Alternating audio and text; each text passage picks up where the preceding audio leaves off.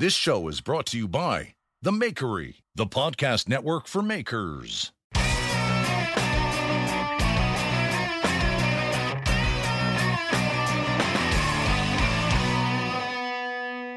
Are you ready? I'm ready. Me too. Welcome to the Full Blast Podcast. I'm Jeff Fader, and boy, am I happy to be here with you all because I got my friend Jonathan Porter here, Doghouse Forge. Do- Jonathan Porter is one of my favorite people. He and I talk a lot, and one of the reasons he's my favorite, one of my favorite people, is because I respect him as a craftsman, a business person. He's an incredible farrier. Doghouse Forges makes beautiful chef knives, and I'm happy to have you here today. How are you? I'm fantastic.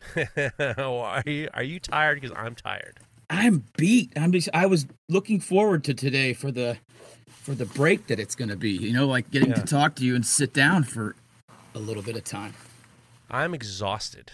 I'm exhausted today. And a lot of it has to do with, and I shouldn't be saying this to you because as far as people working hard, I don't know if there's anybody who works harder than you. You know, I get a little bit like ashamed. Like I was exhausted. I had to, I got, I went, yesterday I drove six hours to get some uh, wood to uh, cut down for, uh, to, to dry out, to stabilize. And this, this morning I started chainsawing all this, these, this, these this all this, these burls and i'm fucking tired and i broke the chainsaw so i got i was at i had one cut left to go four inches left of wood to cut and i broke some gear in this cheap chainsaw and i gotta go buy another cheap chainsaw I uh I have a lot of proficiency with a lot of different tools, but the chainsaw is one that never I've never been able to uh to get along with it.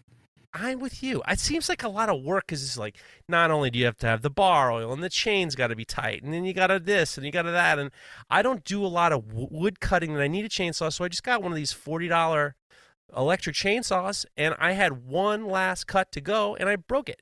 So and now I'm tired. Yeah, I've never used an electric one, but uh, the fault is mine. I haven't ever been actually shown how to properly maintain one. So, like you say, you get about halfway through a day and you haven't maintained anything, and that bad boy is going to start to get stuck a lot. Well, I mean, I shouldn't be complaining, especially to you. When it comes to like learning stuff or doing stuff or being proficient in things, you seem to be the best at it. Well, And I I- appreciate that, Jeff. Well, it's true. I mean, I've spent some time with you and your family. You have a wonderful family down in Lakeland, Florida, and we uh, we did some. You do you do clinics. You do awesome clinics, and I, I tell you what, classes and clinics are so hard to do. And when I've seen you down there, you seem like you're having such a good time. I think the COVID break has actually shown me more than anything that moving forward with Doghouse Forge, the teaching part has to be part of it. I'm so jonesing to teach. Yeah. I mean, you get the receiving end of that, and I apologize. But like when you get those like 11 p.m. photo bombs, and it's like me showing you how to like slot something with a, you're like, you're like, yeah, thanks, man. You know, that's that's me like jonesing to to to, to show something that I figured out. You know, One is- thing that you do is one thing I have. I'm very fortunate to have a. I John, Jonathan I have a very good relationship, and he's always working late at night. You so Jonathan Porter has basically two businesses. I mean, it's two businesses really. it, it is Doghouse Two, Forge, it's two of them. There's no way around it. and then you you are are a uh, you're you're tradition you're formally trained as a farrier, and you have a fleet of of I guess fleet isn't the right word, but you got a pile of of people that you that you maintain their horses with. yeah, that's the shoeing horses is is the backbone of everything, and it's it is definitely my first love as far as businesses. Really? because it's a puzzle and i my brain is happy when i'm solving puzzles when i'm figuring stuff out that's when it's quiet it's when it's easy to just focus your thoughts But most people seem to think, and this is the craziest thing. The craziest thing is, is we. I make the joke all the time that like when I say I'm a blacksmith, people think I shoe horses. I got the chance to go to a couple farms with you, and I watched how you are with the owners of the horses and with the horses. And I really feel like the blacksmithing part is almost like five percent of the job.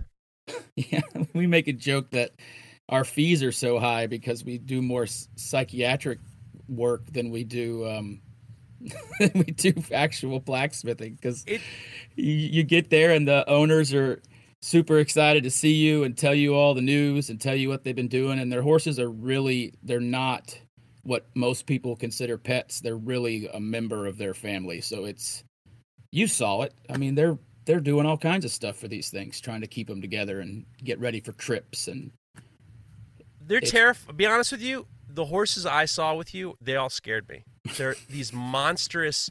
They're huge. I mean, they're bigger than you think. Yeah, Maybe the it's because I'm from New York, but I mean, at the same time, it's like I was in one one stall. You took me to the last time I was with you. When was the last time? Did I, I, no, it was two times before. The, when I first came down to Doghouse in September, okay. you brought me to this. This horse was beautiful. They're beautiful, but he. You told me he doesn't like you. Is he's moving his ears a lot, and then all of a sudden, next thing you know, he gets an erection. Now he likes you again, and it was very like, it was unsettling, but at the same time, it was like it went from anger to arousal so quickly. It just seemed as though it seemed as though that I was like there was problems. Whether whether either way, there were problems.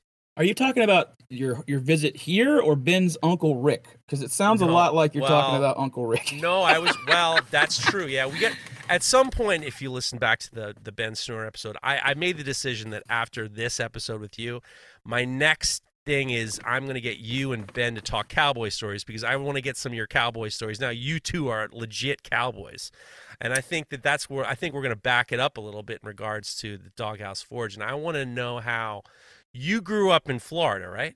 Correct. I did. And then what got you out west to become a a rancher? It's it's like I think everybody's path. It's it was uh it was unintentional opportunities. I guess you know I I was uh very active in the Boy Scouts when I was in early high school, um, and in middle school, obviously in the younger age. But up in I was one of the older kids that that stayed around a little bit because our troop was super active. We didn't Yeah. do a lot of the Boy Scout stuff. We did we just basically went camping all the time and our troop leaders were super adamant about us getting to experience adventure not just go to the like local local state park and camp in the boy scout area Right. so we would go caving in brooksville florida where they have all these caves and we would go to key west and get to do the reef and go out on a boat you know and then we would go to new mexico and there's a camp there called philmont and it's a 187,000 acre ranch that Waite Phillips of Phillips 66 Oil gave to the Boy Scouts.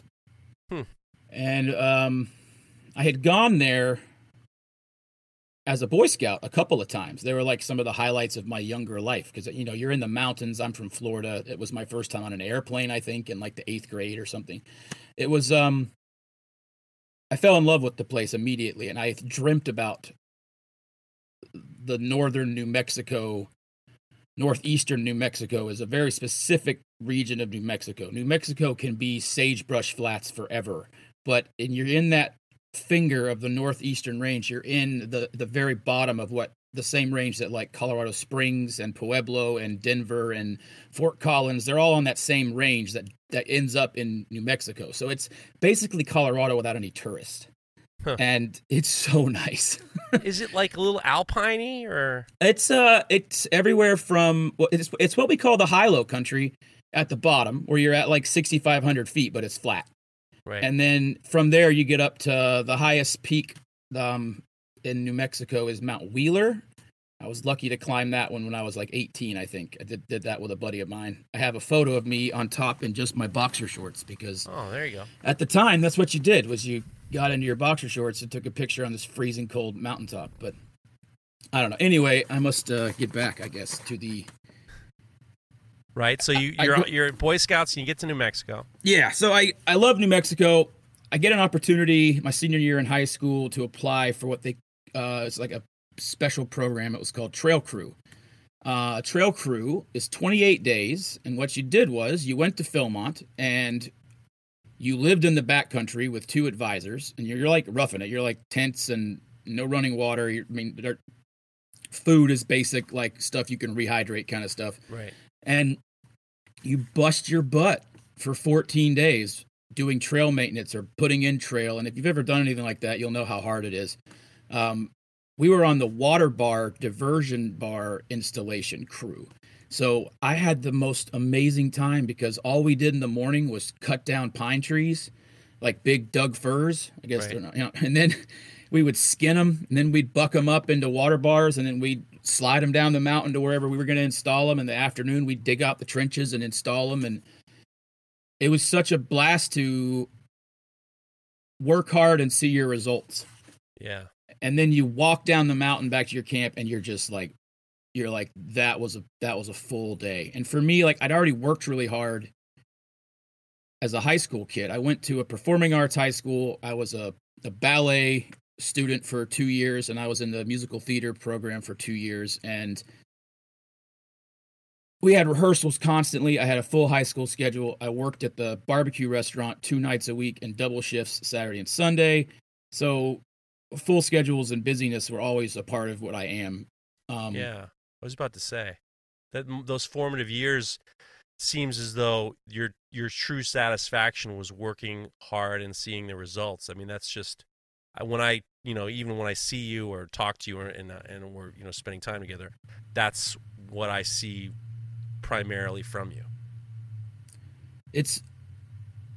I've been thinking a lot about all of that lately too, so it's that's that's so fresh, but it's definitely. I think that here's you know I was thinking the other day about this, and this is the difference between the ranch and the previous working hard Right. was that the ranch is where I, for the first time in my life, respected my boss and was in awe of them. huh. Because up until then, I got like, you know, I got line cooks in a barbecue joint and I'm working at different chain restaurants as a waiter or in the back. And I, I had a very amazing chef and sous chef that taught me everything about actual cooking that I know. And they're both CIA amazingly accomplished chefs. And I respect them as well. But this was the first time that I ever looked at somebody and was like, I have got to be able to do that at some point. Huh. And that's what that was was the ranch department was different than the rest of the Boy Scouts. So I worked there on this trail crew, and after 14 days, they give you a 14 day hike where you can basically do anything you want for 14 days in the backcountry. That that was your payment for working. So I hmm. finished the the 14 days in the backcountry. We climbed some mountains and had to had a blast, and then I was like, all right, well, what's next? I don't know what the hell I'm gonna do. And they because I was I already graduated from high school. I was one of the older older kids. Normally they were 17. Well, I, I was 17 because I didn't. My birthday's in August, so I didn't. I graduated high school at 17. So I had turned 18 right about the time I finished the trail crew program, and they offered me a job as one of the conservationists. So I did a little stint working as a conservationist, but the whole time I was just I was just in awe of the ranch department because I'd grown up around horses. I'd grown up with lots of horse people. Florida, where I live, is very agricultural based. It's not beaches and hotels, and Yeah.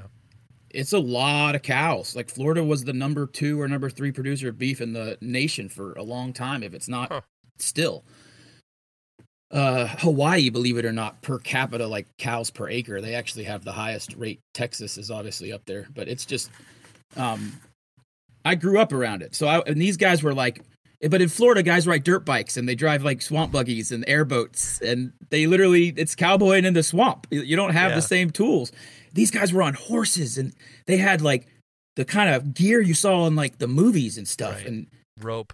ropes. Yeah, big old hats, and they they would ride by you, and they would literally spit a nasty plug of whatever out of their mouth right down next to you, and just to kind of like, what are you going to do about it? And I and oh man, I fell in love with what that was, and I worked so hard, and I finally got a chance to be basically the piss boy, and I was hired on as a wrangler there, along with a bunch of other wranglers, just for the summer. And all you do is you take out trail rides of Boy Scouts, which is miserable.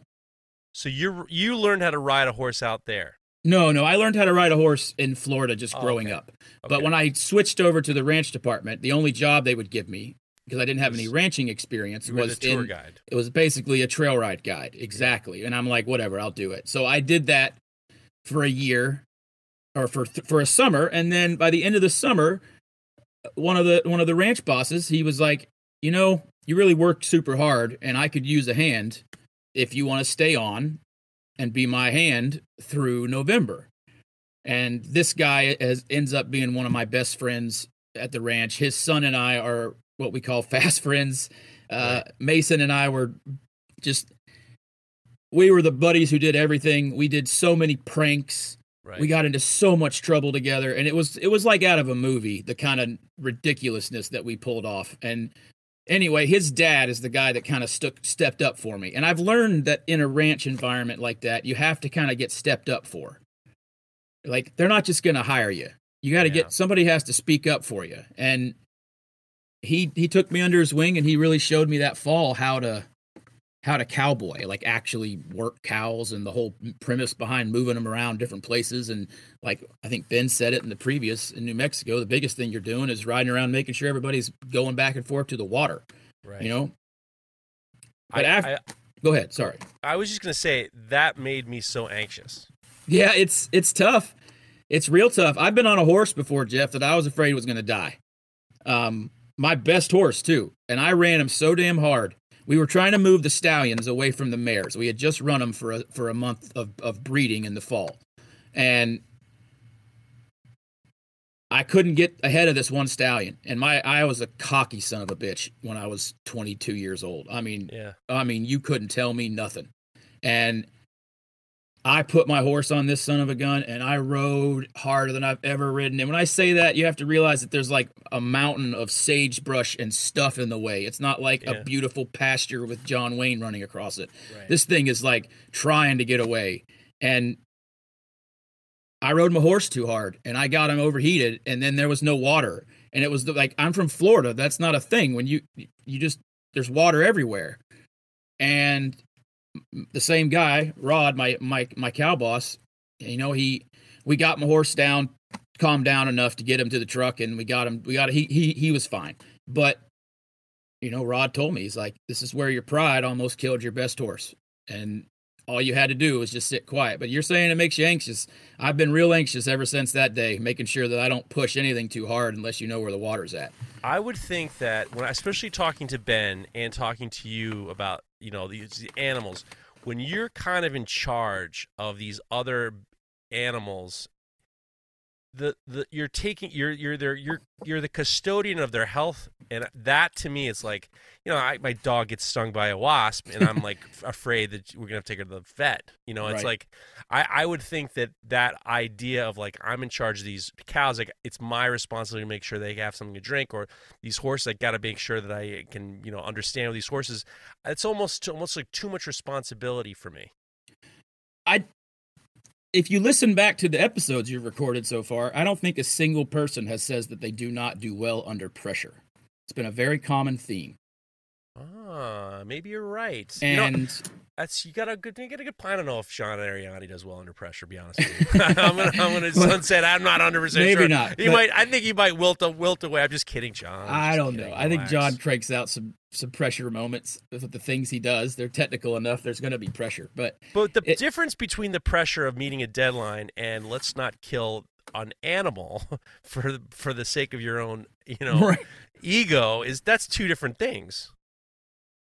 The health and welfare of these animals, like that's just it's just it's just that one of the things that especially with Ben, Ben Snore and Jared Thatcher and you is you both you're all of you guys are very smart and you take calculated risks and you gamble to a certain degree but the gambling it doesn't seem like it's like well let's hope for the best. It's like i feel like you all have taken smart calculated risks to see success I definitely know that there's calculated risk. I am a what I call analysis paralysis person, so there's no shortage of me like thinking it through. Yeah.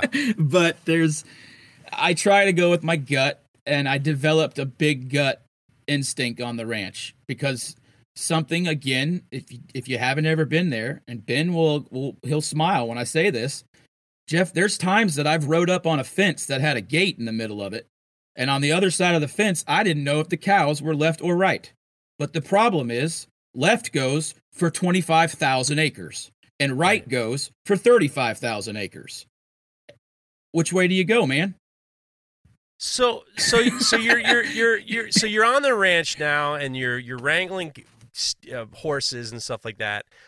What's are where are you living on this ranch? Now is this the ranch you are at for quite a while or the only ranch you've been on or Yeah, I only worked for the Philmont Ranch, and I should go back a little bit. The guy Waite Phillips that donated the land to the Boy Scouts, his prerequisite and his rule for that the boy for the Boy Scouts of America to maintain ownership, and they can never sell it either. By the way, it's like a some sort of setup that he made it where they can't use it for profit other than to operate the high adventure base.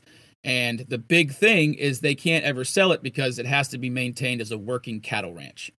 Hmm. So behind all the Boy Scouts, there's a 365 day a year working cattle, horse, burro, and all other a- aspects of a ranch. They we grow our own alfalfa, grown our own alfalfa. It's all sprinkler irrigated. They put up their own hay. That- it's it's a huge operation just to keep the ranch going. And then the Boy Scout side requires 360 something head of horses to fill all the Boy Scout locations with their trail riding. You got like 75 head at each place. You know, it's like Well, It's a huge operation. it's a huge operation. So, I mean, those few during the summer is basically all hands on horses, and you're just moving horses everywhere. But Go ahead. No, I was just oh, it was making me think about a funny story, but I don't. Go ahead, I'm ready for a I don't want to tell all my funny stories. Ben will be upset.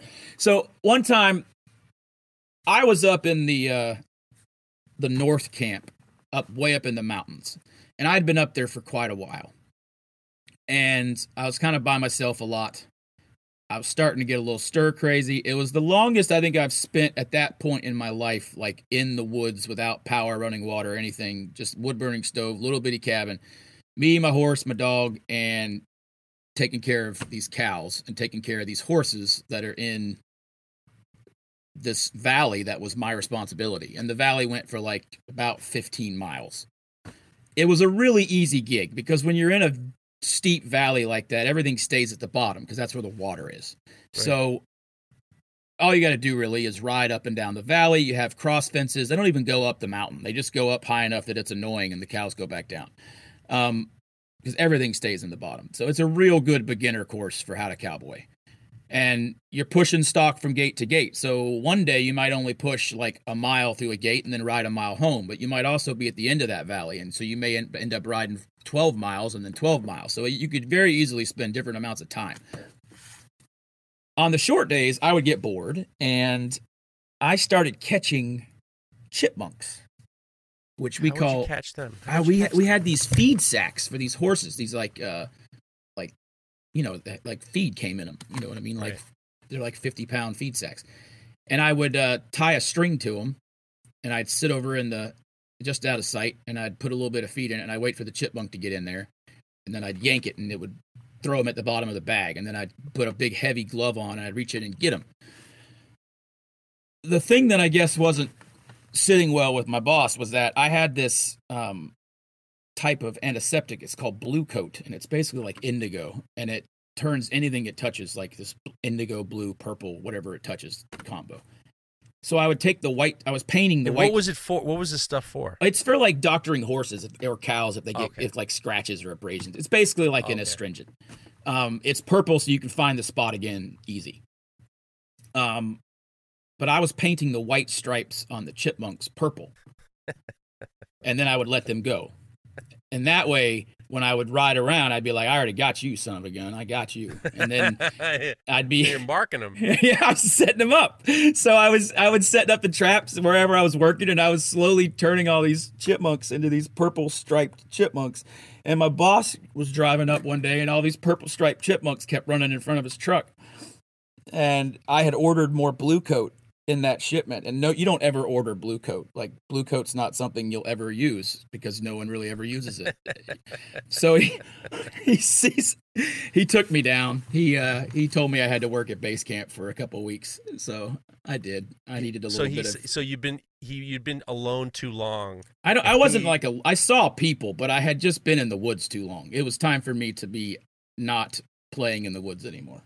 I want it, could, it would have been funny if you if he was driving up. He's like, I don't want all this Blu-Kote. I imagine maybe something's wrong happening. To, a lot of injuries Lot of happening to all these horses, and next thing you know, you see all these purple, these indigo chipmunks running around, and he's just like, Porter, you gotta go. You gotta come back down. You got to It's come been- back He's been down. out too long. Yeah. They called me Little John there. Actually, they didn't call me Porter. They called me Little John. All right. Yeah. So when they when you came back down from your strange your chipmunk ranch, your purple chipmunk ranch, what were you doing? What were you doing when you got back down? You'd be driving hay different places, which which means loading and unloading hay. If you're at the base camp, you're bringing stuff that's injured. You're doing a lot of doctoring. You've got got constant things down there to be taken care of. It's it's more animal husbandry at base camp. It's a very different schedule. You have like, you know, everything is done at certain times. There's dinner, there's lunch, there's this. You know, you, that's where you're on your own. You kind of just do what you want. When you're down Right. there, you get like locked back into a system. I So need ordering that, all sorts know? of. So when you're up in the you're up in the woods, you're ordering the food that you need, the supplies that you need. They're bringing it up, and then Yeah, you just have come a back cooler. down. You have a cooler dug into the ground, and they they usually just fill it up. Or if you have a cabin that has a false floor on it, underneath the floor will stay pretty cold, so they'll put the cooler down there. Some of the camps have have power, like most of the big camps, they have power at this point, or they have generators or something. But um, if you get into those smaller cow camps, or you get into the higher country camps, you can get a little more backcountry. So, were, is this when you started to shoot? Because obviously, you're you're you're you're you're doing animal husbandry. Are, is this when you start to shoe horses? Absolutely. Is uh I hated shoeing horses too, which is what's crazy. It was something you had to do on Saturday morning, basically. If I had three horses and they all had to be done every four to five weeks, then I was doing one almost every weekend. But I'm me, so I would just do them all on the same weekend and be so mad by the end of it that I didn't want to shoe horses anymore. Well, so how long would it take back then? How long would it take to? And obviously, we're going to get into the, the. I was fascinated by what you were doing as a farrier, but back then, you didn't really have the you know expertise that you do now. When you're shoeing a horse, what are you at? At you're at that level. What are you diagnosing the horse at needing? Oh, Or you you're just not like there's sticking? there's no sticking horseshoes. yeah, there's on. no diagnosis of anything. There's You're just sh- sticking new who shoes on. Yeah, it's flat and you shape the shoe to an extent to the to the foot and then kind of the other way around. It's it's eh, there's nothing wrong with the kind of horseshoeing I was doing and I was doing a good job, but it's just a very different understanding. However, the maybe not. The ranch horses that I worked on could have all benefited from better farrier work Right. they were fine without it though at least as we knew there's a lot of horses that would come up lame that i now know had basic issues that i could have fixed now if i was back then. But so, what would be some of the basic issues that would make them lame? oh we call them navicular issues. That's where there's this little bone that floats underneath a horse's foot and it's where one of the big big tendons. It, it acts as like a bushing basically for the tendon to go over the top of it to connect the bottom of the foot to the upper limb. And that thing is really poorly built and when horses are ridden it makes them come down on that on that bone a little much and it decalcifies a lot. They get oh, they get, holes in them. They get fractures in them. They get the little teeny tiny ligaments that hold it together to the rest of it. They give out like it's just a mess of problems. So i know a lot of those horses that were just barely off or would be off after you know a long day. I probably could have changed the alignment of their shoeing added a little bit of this taken away a little bit of that and we probably would have ended up with a horse that could have lasted a lot longer but See, this is what's fascinating to me because I, I think there's this misconception that all shoes are the same, all horses are the same. You just shove the fucking shoe on and then you're ready to go. But it's very clear that this isn't like going to Foot Locker and getting a pair of Nikes. This is diagnosing real issues based on medicine and animal mechanics. at at- at a level yes on my horses that i'm working on on a daily basis here in florida it is a far more important thing to implicate into your practice than it would be if you were doing you know your string of horses that you only trail ride or you work cows on one time a month those horses what happens is basically your errors are compounded so if you've got a horse you only use every now and then, he's not going to really care that his foot's not the best while you're using him because he's he's going to have plenty of time in between uses to kind of get right. Um, if they're shod real bad, then and they can't get away from it, and it's not something that's just load issue, then that's when you get into where like you're causing problems. But if you're sticking to the fundamentals and you're just keeping things flat and you're making sure you're not leaving your toe too long, and your cowboy shoeing, which is just put the shoe on the perimeter of the foot, you really can't get in too much trouble. Hmm. You, people get into trouble when they start trying to fix stuff, and you know you know enough to be dangerous. That old line. It's it's it's way worse for me if you try and fix something that you don't know the rest of than it is if you than if you just leave it alone. Now, is the concept behind? I mean, I think about this. I mean, you think about other animals, and you're not like all of a sudden, uh, you know, creating something for their benefit. The I would imagine this is in you know this is you're the professional. Was the reason why horseshoes became a thing is because all of a sudden these animals became beasts of burden, and they started to notice that they needed to keep these animals going longer by preparing their feet. You don't see horses without shoes on, right? I mean, I have I have at least fifty horses that are trims that are not shod, but they don't do anything. They literally are just a backyard pasture horse, or they're um, maybe somebody's like I said weekend trail riding horse. There's lots of positions where the horse doesn't need the extra protection or support because it's totally built to be barefoot on its own. Um, the problem normally comes whenever you're riding them because they're just not meant to carry us around. So you're absolutely right that the idea that they became used for agriculture and pulling plows and eventually being ridden and then doing mostly load carrying. I I I have done some some research, but there's not a whole lot out there to be done about where it originated. And that's when that happens, it kind of tends to tell me that it originated before we were writing stuff down.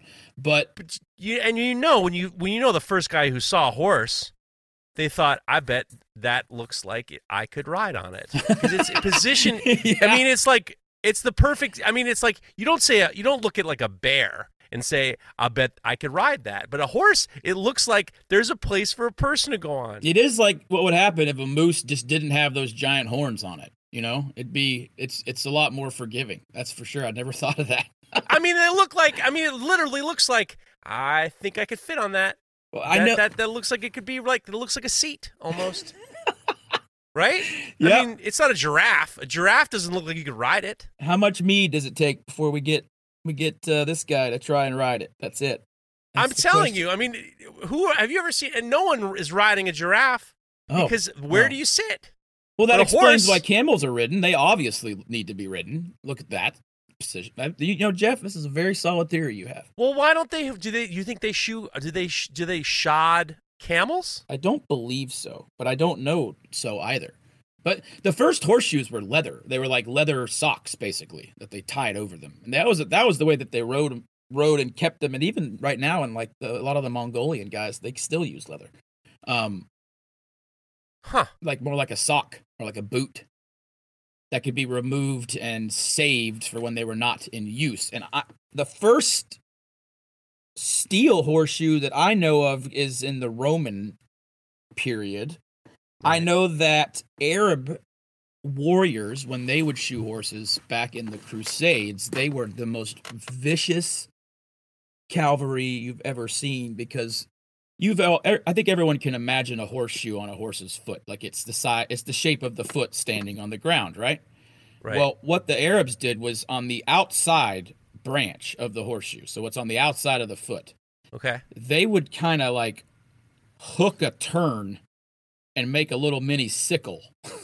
Oh my God! It's enough already. What where else do you need? where on are the, where are the people you're fighting in the Crusades not armed? their legs? Uh huh. so they would just run through them with these little sickle horses, and so it's like one of those trucks when you see the spikes coming out of the hubcaps. I think about that every time I see one of those silly trucks. Yep, every time. that just seems so Mad. Max, way before Mad Max. So they have like blades on their on their horse on their hooves. I think saying it's like a blade is fine, but don't think of it as like a long like sword or something. I think they're very short. Like they were just meant to basically shred stuff. Kind of like what they do with the roosters when they do cockfighting. I have never actually seen that or even seen those little They boots. put these goddamn like it's like these like uh it's like these little blades they put them on their spurs Ow. and then they cut the shit out of each other. that sounds horrible. People are crazy. I, I don't understand. I, I would think that I would think that the guy who was just like, you know what would be really good on this horse? Some blades on the hooves. What? It's not big enough? It's a monster. When I saw the horses with you, all I could think of is this fucking thing is huge. If he just leaned against me and against the wall, I think he would be crushed. And then you send me this picture. You were shoeing a fucking Clydesdale. That was last week. Yeah, it was nuts. The thing was. Why massive. did they get so big? How? What's going on? It was so big, I couldn't believe it. You sent me a picture of it, and he was like, "This is what they use for Budweiser," and I was like, "Why do they need them so?" No, that was an so actual. big? That was an actual Budweiser Clydesdale. Really? Yeah, she was an actual Budweiser Clydesdale. She was um one of their breeders, and this is just way crazy info, but she has a reproductive issue now, and she cannot be bred anymore. So she was she was sold, and these folks bought her. Um, it will be interesting to see how it turns out. You know, it's uh these folks. I don't think they understand the difference between a draft horse and a a um a light What's- horse. What's a giraffe horse? No, no, no, a draft. Duh. Oh, I D. thought I was like, I thought you said a giraffe horse. I was like, well, I don't. all right, now we're getting into something different. I'm not. I am not educated enough on the origins of, of drafts to tell you how they came about. But basically, one thing I do know is that the bigger they get, typically the more docile they get, and that's from breeding. Because if it's that big and mad, you'd have a real big problem. You're talking about giraffes. No drafts. Oh, I, I- all of a sudden I'm like, holy shit! The, those big giraffes are super docile. I had no idea. no, no, I no. just saw these. Jeff's I was going bring up the these zoo. videos. Have you ever seen the videos of the giraffes hitting each other in the head with uh, Yes, I have. with their own necks? Uh, They swing their necks like we are not clubs. talking about giraffes, Jeff. We're All right, let's go talking back about to draft horses. draft. Let's go back to draft. D R A F T F So F T. so all right, so let's just head back. Let's just head back for a second. All so right. you're you're finishing off at the ranch. What brings you back to Florida? Um, I didn't go to Florida. I left the ranch at 22, 23, 23. It's two I don't know, one of those two. And I had decided that final stint at the ranch that I was over watching the previous ranch director be the ranch director because he wasn't very good at it. And I could obviously do a better job at 23 Right. years old than the 60 year old guy who'd been cowboying his whole life.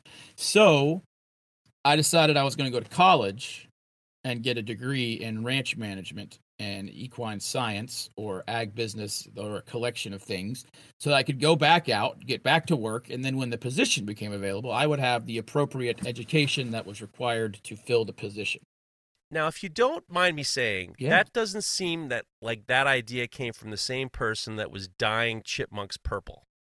That seemed like a very well thought out idea. yeah, I just I was in kind of a perpetual cycle there where it's like I had this seasonal issue because they closed the ranch at the end of November. And because there's nothing happening. Cows are Right. pregnant, they don't give birth until February or March, hopefully. If they're if they're born before then, that's that happens, but it's not optimal, especially when it's cold there. So basically in March you're coming back, but you've got this like 3 4 month window where I'm at home and I'm like working, waiting tables, or I'm just doing something, mostly partying. To be totally honest, I would just I Yeah. wouldn't spend any money at the ranch, so I would just get get. But it's just it was a wasted cycle, and I needed uh, full time employment, and there just wasn't even on the bigger ranches around me. Everybody had to day work, and Ben still does. He'll tell you he still goes and helps guys from time to time, you know. And it's just ev- the work is just all over the place. It's not like I mean he has the sweet spot now where he takes care of, of one place, and I wanted to get that, but to get that you really have to know what you're doing on a way bigger Right. scale. I mean, I didn't understand that you have to fertilize pastures back then. Like what kind of fool would I have been to just let my ranch die because I don't know any better, you know? And then you go to that's what the whole point of college is. Right. I don't think college is for everybody, but I think if you know what you want to do, then college is fantastic. If you can direct that learning skill to exactly what you want to do, Exactly. that's the tool. Not that's the problem with colleges now. You end up going to a place where maybe you think I need a broad education, and you'll find something while you're there. Ex- as opposed to what you did where you're like i know what i want to do this is the place i gotta go this is the shit i gotta learn and now i'm ready to come back I it seems a little bit more focused I barely graduated high school. right like and i'm i'm not I, i'm not a dumb person but i just don't learn in that environment. I don't learn traditionally. I have very aggressive add i have a lot of other stuff that compounds my add it makes uh, a schoolroom learning very difficult. However right. when I was focused and actually wanted to learn the information, I was on the dean's list at that school every semester.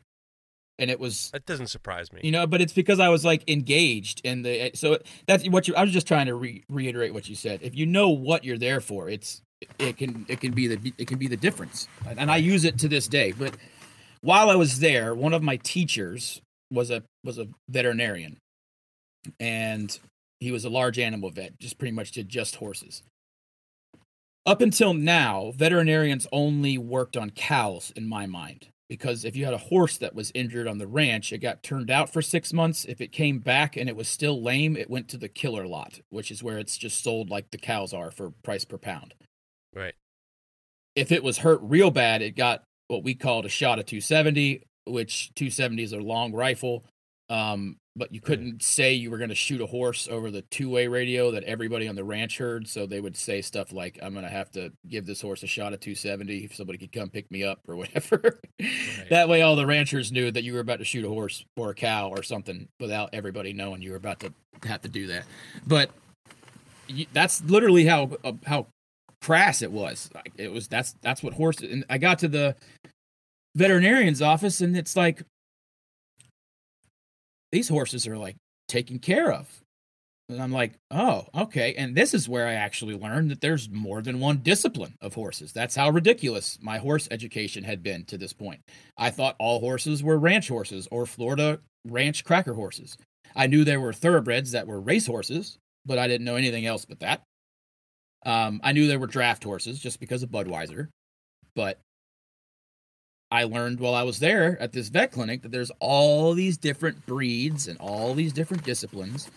But the biggest thing I learned was that on the first day, we had a horse walk in lame, and the farrier I was helping did some stuff along with Dr. Monford. They took x rays, they came up with a game plan, they built a, a prescription for the horse, and the horse walked out totally fine. Huh. And I was so bit. I was, I mean, we call it ate up. I was just ate up with horseshoeing. I couldn't help it. I wanted to know everything about fixing horses. And I got so good at fixing problems. And in college, I was exceptionally good at solving problems with lame horses. And I, I used that all through school to pay for my living, everything. I shot horses. My friends would get so mad because they'd have to bartend until two or three in the morning for a hundred dollars worth of tips, and I'd go and do one horse and come home with more than that. And I fell in love with taking care of the horses. Like actually, it sounds cheesy, but I was I was acting out on real change. I was Right. actually seeing validation that my thoughts of this puzzle were working. And that was like an addiction for me. Like that's such a high for me. Like when I solve the riddle, oh, it's so good. It's so good because it's like I didn't do good in math. I did I did horrible in math in school, but I can do crazy stuff in my head. You know, and it's like it's this it's it's the structural thing, and, and being my own boss, shoeing horses, it all helps. And See, I would think that, you know, because we, we talk about this a lot as as makers. You do get satisfaction when you have an idea, you use techniques to execute it, and you execute it. There's satisfaction in the sense of like I have control over my own. I have discipline. I I'm convinced that that's where it comes from. It comes from I'm satisfied that I'm not garbage and I have a degree of discipline to make this ha- happen. But once you put in the idea of I'm to fix this animal and then you see it walk out, I would think it'd be more. Now, with that said, I know that uh, through with family and everything else, and you know as well too, that a lot of doctors or nurses have what's referred to as a hero complex, Okay. where they are obsessed with fixing people. And it's like, it's more than just like I'm just doing my job. It's like the adrenaline dump, a lot of surgeons have it. It's the idea of I'm using my brains and intellect. I'm the only one who can fix this problem in this person. I would imagine that there's a little bit of that too with what you're doing because I know when I've seen you interact with your the ranch, the people at the ranches, they talk pretty to you. They talk real nice to you because they know they know that you know the horse. They know you know the problems it had in the past. They know that you know the problems that the people have had. So it's almost like this it's your when they deal with you, they know that you are going to fix the problem. And that must be very intoxicating. I, I guess I probably, I mean, I have to think about that on a subconscious level, but I know why our job is so important. It's just this most simple phrase that is part of my daily day thinking is that no foot, no horse. That's it. No foot, no horse. Sorry, man. That's right. We are That's the a good we are the first in line, buddy. that is that is totally true. So when I first when I first met a farrier, it was back in the day, and I got an opportunity to to work for a farrier for a day. I I just did I just chose not to. And the whole idea was the guy said, I need someone who can help me just schlep my stuff around. We're gonna go see, you know, 16 horses or something like that, and I'll pay you five hundred dollars for the day. And I was like, what? Just to carry your bags and help you out? He's like, yes. And I, I couldn't do it, but I was always surprised. I was just like, what am I doing with this MIG welder? I am fooling around here fabricating. What am I doing wrong? There is a lot of money to be had in shoeing horses, but what I got the takeaway was it's physically exhausting. It's a beast. It's a beast. Um, I only shoe two to three days a week anymore, and that's by intention. Doghouse Forge is what we call my upright gig. Um, I can't be bent over my whole life, so I need something in place so that when the day comes that I get hurt, God forbid, or I break down all the way, which is going to happen, I got something else that's there. And I mean, the farrier community takes care of farriers like I the only other and I, and I'm very sheltered in this so if there's other unions or groups that Don't worry about them. linemen you. linemen are the Okay, only linemen, other yeah. Group that I see that have as tight a bond as farriers do. Huh. Farriers put it this way. I've had injuries before and before I can call my clients, I've got other farriers asking for addresses so they can go and do my work. And I do the same, you know, like my buddy my my, my buddy Kevin wrecked his dirt bike and for like 8 to 10 12 weeks everybody including his dad pitched in and did his horses for him. And like we don't you know and the whole point of that is you don't just take their you you do the horses that they they get the money. Like that's it. You, Wait, you do their horses and they keep the money they don't pay you? Absolutely. And I've had it I've had it Oh. done for me for for 15 years and I've done it for several people. My mentor is one of the harshest son of a guns you've ever met, but you get hurt and he will be there to do your work and he will make sure that those checks are in your mailbox. And I witnessed that as an apprentice and I will never shirk that task because That's amazing. That's the- I would never have thought that. ask other farriers. I'm they're all going to tell you the same. So your friend, let's just say, for argument's sake, your friend hurts himself. He's out for eight weeks. Everyone's shoeing his horses for him. He's getting all the checks, and then they they just know they can count on him when they when they need him. Damn right. Jesus, I see. I would ex- I would have expected that you guys would all. I mean, this is just me. I would just expect that you'd be like, oh, he fucked that horse up, and now I got his ranch. I would think that it'd be a little bit more uh, competitive. there's a there's different types of farriers. So, and I it's, Shitheads and good people. yeah, but it's not really just that. It's not just personality. It comes down, and there's different types of horses, man. It's I'm very expensive. I'm not the most expensive, but I'm very expensive. but my horses cost more than most people's houses. And a lot of the horses cost more than people's cars. You know, like it's a every time I pick up a foot, I have a serious responsibility to do the best job I possibly can because number one, this represents somebody's investment. If it's a small investment for them, it's not it's not it's not important to me. It's a big investment for me. So I respect it. And if I got I have a client that has I think he's like the number 3 or number 5 dressage horse in the country right now. And I just did him What's the other dressage? Dressage is like is a very refined form of training in the English riding discipline, and it's the kind where you see them almost dance on the horses, where they okay. they almost sit still, they they they do pirouette. I mean, it's an, I understand. Okay, okay. the thing with So dressage yeah. though is that they're judged on movement precision. So like if the right foot moves X amount, the left foot has to match it. So when I shoe that horse, I'm communicating with this trainer. She says, I need more on this side. I need more hind end. I need more of this to give me this. So it's my job to take that information and flip it into mechanical changes on my actual shoeing, the actual horseshoes. Excuse me. That will affect the changes that she needs to see in the movement of the animal. So Jeez. she might say I need more hind end. Well, if I've got the horse shod with a more blunt toe behind, I can just change it to a slightly more pointier shoe. And I'll trim my foot to have a little more of the natural conical shape to the back. And you'll end up with more what we call purchase because the, the narrower the pitch of the hind shoe, the deeper it's going to dig into the ground. So now he's got more power. So now he's got more go, which more go is more distance. It all just keeps accumulating on itself. And then at the same time, I can't change the timing of the back feet without also adjusting the timing on my front end.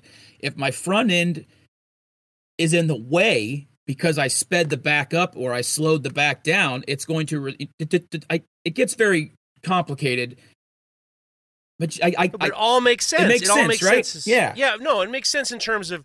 I mean, when I say it makes sense, it makes sense that you know there's always uh, the actions and these these things make differences in the way the the horse walks. I I'm not going to pretend like oh yeah I understand the, Right. the I know hind- I don't yeah. understand any of that shit, but I understand that they're asking you for some per- type of performance and the way you put the shoe on and the way you put the kind of shoes on and then the way it's clipped and all that that gives you what they want. It it seems like it's just like I said, this isn't any type of blacksmithing. it's nuts and I don't understand why why people think that. it's, It's, all it's, we it's shape the horseshoe with the forge. Like kind of. peop, people ask I me mean, you know, you're not doing it. You're not making it from scratch. I mean, I I can. I don't you have. I, I, ha- I, I have your one of the. oh yeah, the you for- do have a good bar shoe. You gave me a forge welded shoe that is incredible. that one is fun for me because I did that deep seat with the hammer. So that inside web where it's all recessed, that normally we grind that, but I forged that in. That was I'll post a picture of that too. I posted when I dealt was with uh, when those uh, are that that's a good shoe. It's also fully fully fullered, which is hard to do. But um I don't make handmade shoes because it's not cost effective and it's not Right. time time effective and I also don't do as good a job as the companies that make the professional quality shoes that we use. Um, I'm sure. but they're a blank, so they come like a big oval, and you have to put all of the features of the foot in them. So forging, I will stand up for the fact that the type of forging that I do is extremely precise and extremely intent. It, it's it, it's extremely intended. And one of my things my mentor taught me that is so important about shoeing horses is to show intent. If you fit this horseshoe and you want it to fit the shoe, when you forge it, it needs to fit. Don't hang a bunch of crap out, grind it off, and act like you did what you wanted to do. You need to start with your plan and end with your plan so that when somebody picks up that foot and they look down, there is no question that whoever did this foot did this exactly on purpose. So this brings me to when you got into knife making. I would imagine the concept behind what you just told me, intention, and there's direct results to your actions. When you're shoeing a horse, it works or it doesn't work. You have immediate, you have immediate uh, with a knife. If you're depending on what you're doing, you might not see, you know, the results until whatever person cooks it for a long time or does it uses it for a long time. But with a horseshoe, there's immediate results, and you can see your work immediately. So how does that? How did you integrate that into? Because I'm convinced that there's a connection between the the farrier your farrier business and your knife making business. So how did you start making knives? Well, one of my gigs as a farrier was I was the official at a horse show that was at the Florida State Fairgrounds, and it was a repeating horse show. They had six of them a year, maybe seven. Uh, it does. It, anyway, it's a three day horse show, and what they do is they have an official that comes, and I'm set up in the middle of the fairgrounds, and the Tampa State Fairgrounds has a huge equestrian park. Um, it's the Florida Fairgrounds equestrian park. It's massive. Um, anyway, so they have these huge shows. They'll have uh, some of these would have 500 horses. Some of them have 300 horses. Some of the big ones might have a thousand. So you have a lot of a lot of stuff going on. But they don't want people driving in and out of the show all weekend. So if your Fluffy loses a shoe, they don't want Fluffy's farrier driving in and fixing it. Because what happens is you end up with just traffic all the time. So right. they have an official that when the shoe falls, that's the only person that's allowed to fix it. It's a very like thing of standing when you're first starting to shoe horses if you get a horse show because you're like the guy you know and like right. it's a it's right. a big ego boost what it really is is a very undervalued retainer that you're given for the weekend and three days of intense boredom waiting for something to happen um so i would start doing projects in the little farrier barn and i did all kinds of stuff i built most of what my first shop was out of like odds and ends scrap metal I had pieced together. I would I had like a whole fabrication shop set up in there at one point. Um, but I would just kind of entertain myself and I decided that somehow I don't I can't tell you how, but I found a YouTube video of some guy in England forging oh, oh really? forging a farrier's rasp and I was like, "Oh, I can do that." That looks fun. So I watched the video of him forging the rasp. It's like 15 minutes long and this is in 2011 2012 maybe i don't know. Um turn the video off and i proceed to forge out these two knives. And they're just like the video. You know follow the steps you'll get the same result. And i'm like all right this is pretty cool. And then you turn it back on and there's part two. It's grinding and i'm like grinding? What the fuck what do you mean grinding? What do you? Oh shit! I don't have grinding. What am I gonna do? I had like a Baldor, which is what we call our big 10 inch expander wheel with the gnarly 36 grit belt on it. It's basically what you change the the heel lengths of horseshoes with, or you do like aggressive metal removal on horseshoes. Um, when you're trying to clean up finishes or do like a rolled toe or something, you just you you got to have a lot of torque. But anyway, that's not a finishing machine, is what I should have just led with. But I was on Craigslist within like 10 minutes. I found this like 1 by 42 craftsman like an hour away. I drove over and I bought it. And then I had the only belts that they sold for it were at Lowe's and there was an 80 grit and a 120 grit. So I did all of the work on a 1 inch slack belt, didn't have a platen. I had no idea what platens were for yet um obviously and i made two of these like football knives they're like full convex on both sides and you know what i'm talking about right when you end up yes. convex in the spine just as yeah, much yeah, as the yeah, yeah. yeah yeah so you have a football it's yeah, a, yeah it's an oval it's an oval. an oval and i, I made you. these two and then i got to handling and i didn't have any handles so i cut the handle off one of my nice farrier hammers and i like made inserted tangs with it and burnt it and I had these nasty, gnarly insertions that were just gaping all over the place. It's so bad. So I did this like cord wrap on it and I, just, it got out of hand immediately. The first two of them, it got out of hand. I should have been the warning right there. And I was co- sort of predisposed to the knife thing because my mentor makes what, in my opinion, is the best horseshoeing knife in the country. Um, he's well known for it and they are. They're incredible horseshoeing knives. I sat in the passenger seat the entire time he built that business. I've told him this because he said, like, you're so far above my pay grade. And I'm sorry, but to hear your mentor tell you that you're above his pay grade is one of the craziest feelings that you will ever sure. have in your entire life. and I we should be trying to talk about knives some, and, and it's I'm just like, I mean, I try to tell him, dude, all I've done is implement the one side of the conversation I could hear on my side of the truck for almost three years, and then watching you build and watching them fail and listening, talking you through fixing problems. Like I had already figured out how to heat treat before I made any knives because I was working Robbie through You air heard, hardening. You heard enough. Yeah. Right. And man, it's just that's the real reason that it kind of came easy is because I had almost unwillingly sat through an entire three year learning process of it. Yeah, lectures. You went through lectures. Yeah. You went through lectures without any practical labs.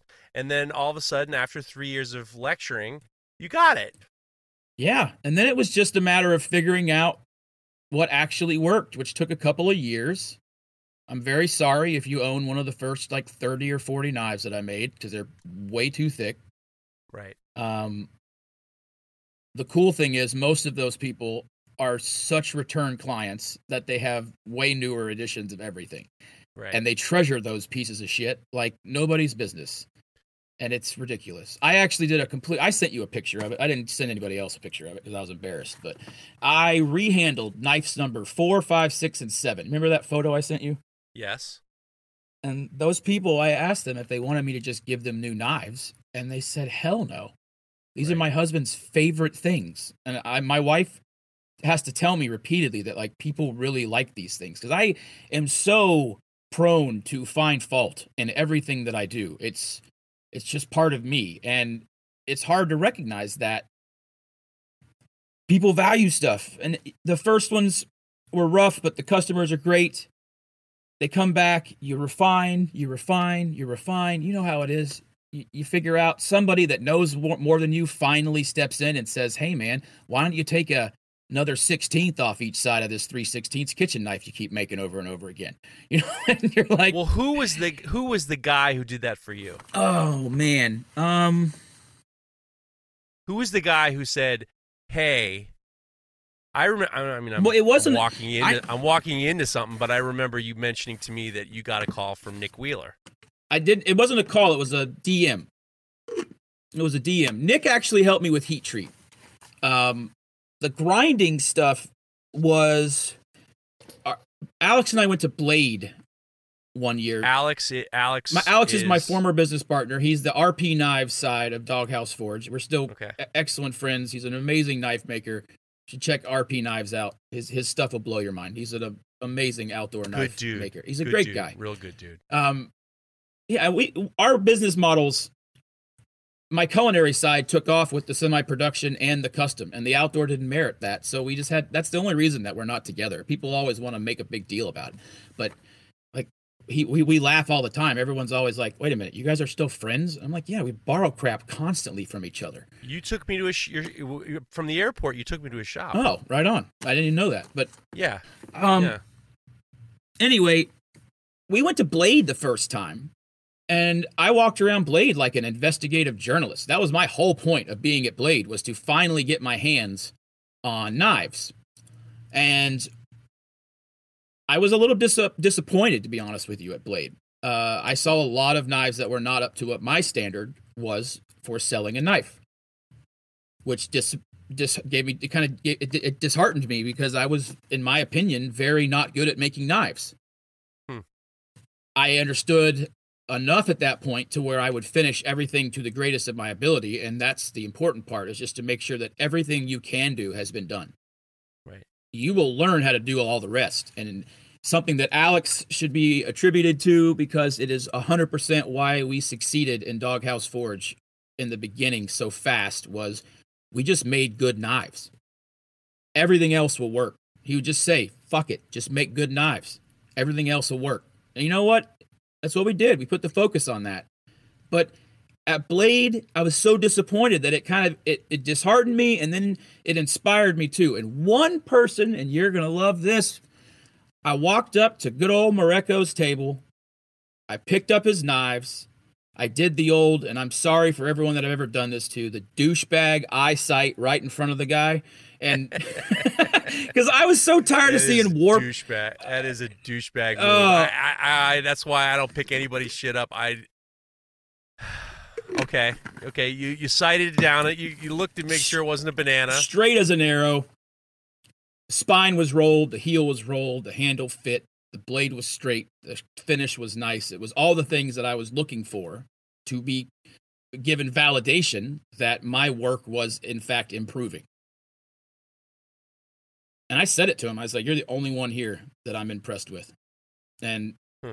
we talked for a little bit. Alex talked for a little bit. I went home and I had a weird I had weirdly gone to Blade the first time to be inspired by other people's work on how to become better and I went home knowing that I had already pushed past the majority of my competition. Huh. As far as quality of things. Now don't get me wrong. I'm not saying that these things are like at that time anyway are are amazing or not full of flaws because every one that I've ever gotten back makes me angry. But Yeah. it charged us up. And then the next thing that Alex and I did for the culinary side was we actually flew to Phil at the Home Butcher in San Antonio for the sole purpose of the fact that Phil had every one of the, at that time who I considered my competition's knives in stock. And I got to hold every last one of everybody's knives and I made mental notes of every flaw, of every good, of everything that I was short on or everything that I was already ahead on. I went home and I set my head down to make a better knife than I had seen at Phil's. And that's been the goal ever since. It's just to keep making a better version of the knife that I made when I came home from Phil's and I said, this has improved on all of the things that I found. Now, that is not to say that I am just I'm looking at all these knives and I'm there who knows how much I didn't see or how much I just saw that was just my own consistent error. You know, but at the same time it was enough to give me the encouragement to go home and do something better. That's that's very interesting because it's very important to obviously to see what other people are doing because you're by yourself in your shop and you can see pictures and stuff like that, but without holding them, you don't you don't really know. But I'm interested in the fact that because I I actually have a lot of knives from a lot of knife makers, and I always look at them and I think like, all right, he he does a better job at this than I do, or he does a better job than this than I do, and I like the concept of of knowing that I'm not the best around. I like the confidence of knowing that I have a lot to learn and I'm looking forward to getting better. I don't necessarily feel like I have to say, um, I'm. I've never once said to to me, and maybe this has to do with the fact that I don't really have a high opinion of myself anyway. But I never have the opinion of saying, nor am I saying that that's what you're doing. But I'm, I never have the opinion to say uh, I make the best knives around. I I I always think, that like, was the beginning this is- goal, but since then it's just have you changed that? oh, absolutely. Abs- absolutely. We had to what would you we say? had to How would you? How did you change? Well, the simple fact that the I don't consider what I do to na- I do custom stuff that I will say is start to finish that I'm proud of and would put in the same class as a lot of the makers that I am still actively aware of, but I would say that what most of Doghouse Forge does is no longer in that class. I'm now below that class. Um, my semi-production line is by far the most popular. You do a lot more semi-production work. I'm I probably do 350 custom knives a year. I probably do a thousand to 2,000 semi-production knives. So, Hmm. what had to change was the decision to. Those knives are fantastic. You have one. I, they're beautiful. I There's have- not yes, a I do. I thing love it. wrong with them. They're beautiful. They're ABL. They're hardened perfectly. Handles are great. I'm happy, happy, happy. But you can't put that in a class of what somebody has done by hand because it's still semi-production. It's still computer helped and assisted. I grind Now- everything that I do by scratch. I grind freehand, but I'm still cutting most stuff out on my plasma table or on the water jet with Pete. Like I am a big proponent of using my tools, right? So at the time I was trying to make only we were only making custom knives. So every knife that I made to sell, remember that was back in the day when we would sell them on Instagram, Jeff. Right. Like that's back in the day when we'd be like, knife sale, five o'clock on Friday, and everybody in your Instagram saw it because it wasn't limited anymore. It was was where everybody got every message. And five o'clock on Friday, you'd start posting pictures with numbers on them, and people would comment mine. And it was the first one. They were in an order, and they didn't reshift. It was bam, done. You win, got it. And it shifted because we couldn't keep up, and we had overhead because unlike a lot of folks that were in shops or their houses, Alex and I had this shop right, and we were trying to figure out because we didn't have places at home to do it, so we had we had to come up with a way to be a business first and then do this art that we had fallen in love with. So Doghouse Forge and RP Knives kind of joined up in order to push the company into a company with you know right. production not this is that's why it's doghouse forge and not jonathan porter's custom knives because those titles are reserved for somebody who's doing specifically custom work. So what we did was we we pushed it into a market that everybody else in my opinion is unavailable to um the lower we're in that you know two to three hundred dollar market which right. for this for the semi production the custom is substantially higher it's it's lower than everybody else because i don't feel like my work is as good as most of the custom makers so I have nothing to. I can't say that I should expect anything less. I have spent the majority of the last three and a half, four years growing a business and doing custom work on the side. I have not been dedicated solely to pattern development or whatever. Else, you know what I mean? Like, well, it's that. See, that's what interests me about you, and, and this is why I hold you in such high regard. You're on my, my short list of, of guys I look up to because you have taken the idea, you create, you started to make the the when the original idea that when people first start doing knives, they start to see it as the craft, and they develop the craft, and then you get the buzz of the concept of, I can make a knife that people can use, and they like it. Then all of a sudden, you have to make that transition between am I an artist or am I in business? And then your decisions are based on that. You know, you can make the decision of saying, I'm just going to forge whatever I want to forge. You could be like uh, uh, a Nick Anger, and you could just say, it's gonna, I'm going to wake up in the morning, I'm, I'm going to throw the tea leaves down, I'm going to look at where, what the constellation's doing, right. and then the steel I have, and that's what it's going to be. I love him. Couple I rap. love He's my I love him. I love. Every, when I talk to him, that's what it is. Ah, I was looking at the constellations, and then the solstice happened, and boom! Now I have this is where that knife came. I love that. But I love what you do, and that's kind of pushed me in the direction where I want to go in terms of I want to give something to someone that they can use, and that I want the price to be at the point where they don't feel like it ha- they have to put white gloves on to take it out and use it. I want them to use it and I want them to feel good about it. I want to make a product and I want my art to be the business. I just have a real hard time on the custom side putting too much of a price tag on something that I might be making for the first time. I 100% agree. I 100% agree. And I'm okay with the price that I have on stuff. It makes me happy.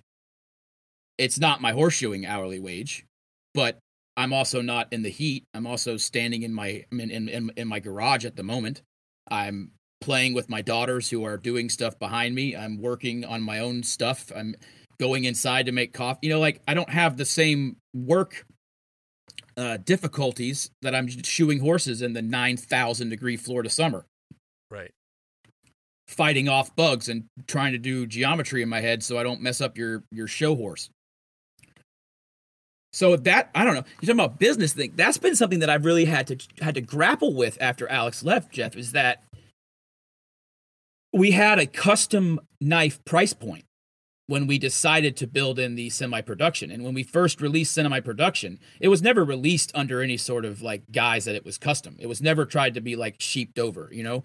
And just real quick, when you say semi production, you get the knives water jet cut, you get them laser cut, you get them water jet cut, you get them heat treated, you get them partially ground. Correct. You have your your primary bevel is put in and right. they're heat treated professionally and then you know they're they're obviously water jet. Um our semi production is just AEBL stainless. I don't particularly like to do cryo, especially not at the volume that we do. So having it done at Peters is just it's foolproof. You get a certificate for every dang one that goes in there, and it's it liability wise, if you're going to sell knives, guys, you gotta you, you gotta think about moving heat treat someplace that's uh, professionally rated for it. Because if you guys are going to get in trouble, it's going to be for your heat treat. So back to the business. Yeah. So you were saying the business end before I derailed you. You were saying uh, you were taking the custom and the, the Oh, right. production. We had the idea that we could just continue in this market, but just have an easier life. And then we realized very quickly that they're different markets. And now we Right. now we don't belong to the lower market at all. So Huh. now what I got to do is reinvent Doghouse Forge to a completely different Instagram audience. So, because at the time that's all we had was Instagram and the website, which generated through Instagram. so it was like, uh, I mean, our Facebook was a ghost ship. It just repeats whatever I put on Instagram, and that's where the diversification started to like kind of make sense. And it's also at that time that we had to pay for all this semi production because it's not cheap. Like you're talking about big minimums at these places. These aren't like I want to do like 30. These are like I need to do hundreds at this Right. you, you had that's it. There's no there's no negotiations. So we started doing classes, started doing everything we could think of to generate capital. Because one thing I'm very proud of is that Alex and I really didn't borrow money. And we did it all by just working really damn hard and flipping That's it all right great. back into it. You know, and we got to a certain point later on where we're, we're a much bigger company and things are different. But in, in those days, in the beginning, when we were first figuring it out, we were doing it all off of our, it just, it was literally, if we have this knife sale, we can buy this tool. If we buy this tool, it'll speed us up. We can have another knife sale and use that for this. You know, it was always calculated. Everything was reinvested to make the next part possible. And when we hit that wall, though, where it was like, damn, this isn't working the way it's supposed to. But then we, then it, it, it it's all worked out because we figured out that there is a semi-production market, that under $300 market, and then there's full custom, and they don't care that it takes a while, and they don't care that it's not totally perfect. You're trying to make it just as perfect as that semi-production, but you never will because it's a fucking computer. But I stare at those and I try and do my own work to be just that good every single time. You it's a, it's a never-ending strive for that, right? But the people that order custom, they order a different process. I've started because of you, and it is so beneficial. I reach out through Instagram for most of our custom orders, at least the ones that I'm aware of through their Instagram.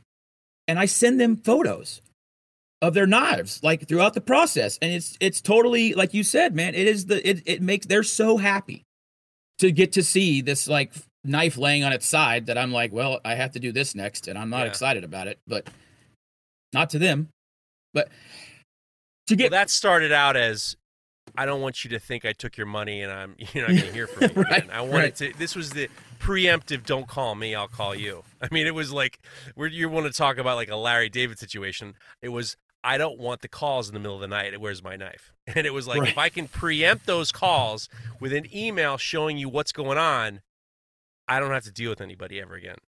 It's fantastic. I just get happy notes. Well, the diversified approach really started to work. And it started to work in a way that I don't think uh, I know for me it- I'd, re- I'd, I'd I designed and run a horseshoeing business, but my business is cyclical. It it's every 5 weeks, you don't screw up, you, you're nice, you do a good job and you're probably going to have the same horses every 5 weeks. It's very easy to predict your life.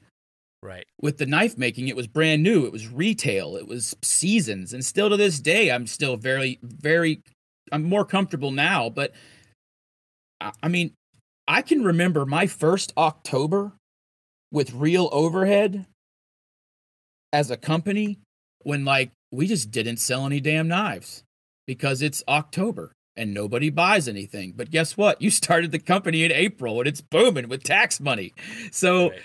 my first summer where it slows down in the summer and you're like, oh, this is a retail market. This is not custom. This is only going to be busy at tax season and around Christmas time. So you start to plan.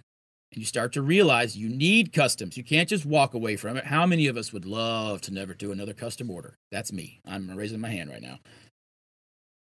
I'd love to just make whatever I want. I'd love to do a couple rounds of the I Ching and make my Nick Anger knife that day. You know, that, good call. Nice pull with the I Ching. I-Ching. Nice I-Ching. pull with that one. With the I-Ching. only you and I got. Only you and I got that one. I don't think anybody else is gonna get that. Somebody It's like a pick. somebody It's like. Chinese old school fortune telling pickup sticks. Yeah, it's- fantastic. so- That's a good pull. That's a tough pull, but it's a good pull. but anyway, I learned that you need to stack things. I learned that as a business, you have to be fluid because it's not horseshoeing, it's not predictable. So as I'm trying to be predictable and I'm trying to build patterns, it's not patterning the way I want it to. And you had to, for me, all of my work that I'd done was patterning on a very isolated, very small level. When you scale back and you look at your company, and it only happens after you've been in business. And I mean, there's people right now that are laughing at me because of what I'm talking about, but and how much I still don't know. But you get through a few cycles and you can kind of see the pattern, but the first few cycles, you're just running blind. And it's so hard in the retail side of it because you're trying to make knives and you're putting them on the website and you know that feeling when you get an upload or you get a batch done and you're like these are ready to be sold and then it's just it's August and guess what there's nobody buying those knives right now your custom I- your custom orders are busy it's Florida you can't have classes because it's 9000 degrees so you learn all right, schedule classes in the spring and the fall. That generates the extra income you need to make it till Black Friday or November's kickoff for shopping when you can sell the hell out of production and you can make 80% of your year in a month and a half. And then you got custom orders that you systematically cash in whenever you need to pay bills throughout the year. And you just keep juggling. And all of a sudden it stopped being juggling and it just got to be the the cycle and you realize that this is the natural cycle I'm fascinated by the fact I always assumed when I was thinking about this comp talk, I was going to think there there has to be these massive connections between the horseshoeing business and the knife making business, and now I'm realizing you had the horseshoeing business. You got your ranches that you go to. You have your horses you go to on a very systematic situation every five weeks or whatever. You know you're going back and you're just taking this idea, this business concept, and this this whatever speculation, or or you're you know you know what's going to happen uh, every six weeks, and you try to push that into the knife business, and it's like, whoa, these this isn't uh, like that at all. that it didn't work because you because your horseshoe business is all repeat business on a very very scheduled timetable, but a knife making business. There, you might you might get repeat business once every couple of years if you're lucky, or sometimes you'll get the one guy. We got like three guys who buy, you know, twice a year. You know, but it, it's it's totally a completely different business concept. i'm so removed from my customers on the production side that like i don't see them they're a number I mean, they're Yeah. they're literally a number. They, they they I go to the. I've shown you. I was bragging to you one day when you were having to fill out forms going to the post office with a box of donuts, and I hit click, and like my printer printed out Yeah. like two years worth of labels. And it- yeah, no, there's they're unknown. They're unknown names. was- I yeah. get people who who seem, especially after my emails, they seem to think we know we know each other. Hey, it's me. What you call it? I'm like, hey, what's going on? He's like, you sold me the knife a couple weeks ago. I'm like, oh, I hope you like it. There's no, but you, it's a completely different relationship between the two companies, and the fact that you're trying to make this connection between the two of them, it must be very hard. it's it's not it's not possible and this isn't like the shameless plug of my wife. My wife is the other half of doghouse forge and just like tony for you there's not a chance i could operate at this capacity without her. There's not Your enough time in the damn day. Person, she is a wonderful oh person. oh my gosh. She does i don't really deal with customers unless i have to. I like to whenever it's just to design stuff or something like that. And we knock on wood and thank the lord don't have a lot of angry people i think you might be able to after all of these years i think she can still count on just the, the, her two hands how many people have been upset And most of the time, there was nothing you were going to do to make them happy. They were mad long before you ever got involved in their life. And that's where Emily, she's just so good. Because I would lose it. Oh, man. The customer is not always right. Most of the time, they're really damn wrong. And I don't want to tell you that. No, it's true. No, you are right. I there there well, but I mean, you also had that that restaurant background of there. You know, you already had that customer service background built in. I mean, when you're a cook, you're already in the sense of like providing. It's not providing a service, but you're nurturing people. So you already have that in you to make something delicious that they're happy with, and you have that in you to satisfy your customers. It's you know, whether you uh, conscious or not. The restaurant helps, Jeff, but the biggest thing Emily ran visual merchandising for a woman's clothing company, a big one, and she was and she was also a, an assistant manager at one of the, at several other. I don't know. She's been in retail throughout all of her college life and all of the. She understands the psychology of it like you wouldn't believe, and it's so important, and it's been so. It's been applied to what we do now to the point that I don't even ask. Like she operates on her own and I have a spreadsheet that prints off with everything that I'm supposed to build. If it's a complicated handle, they'll it goes in a folder that's in the website, not in, I'm sorry, that's in the email. So all you have to do is look up the order number and there's the handle layout you're supposed to replicate or here's the materials and the space. Like I just literally am totally removed from it. That's one reason I don't like customs as much anymore. I think I, I, I it's crazy to say that, but it's because I have no connection it this is the re, this is the difference between I think that a lot of makers, and it doesn't have to be knife makers. This isn't just a this isn't a knife making podcast. That's knife talk, but the the concept that makers, people who figure out how to do something, and then they want to do it more, and then people want to buy it, and then people want to they they think, hey, maybe I can quit my job and do this full time. They have to make the connection that just because you're good at one thing doesn't mean you're good at everything, and the problem is is not that. The problem is is you have to accept the fact that that's okay. You have to say to yourself, I'm not garbage just because I don't know business. I don't know business, but I do know someone who can. My wife knows how to do business, or my I'm going to have a business partner. I think that there's this problem with the the ego of the maker that just because you're making this means you know how to make everything, and you you have to give yourself a little bit of acceptance and the smarter person says, Here are my weaknesses. Instead of me trying to fight through my weaknesses, how can I stop and readjust and say, Okay, I'm not good at this, but this guy is. Let's bring him on to, to, to fix my problems. Or my wife is good at this. Let her, she's, this is her move. Let's her have her do this. And then we're all successful because of that, a decision that you've made. Absolutely.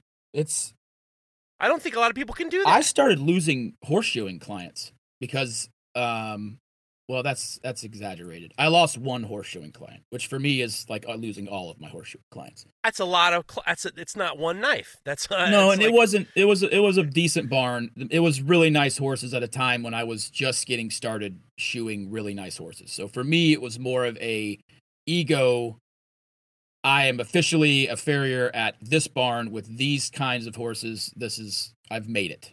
I've made it to where I am now. I this is this is the level I want to be at, you know.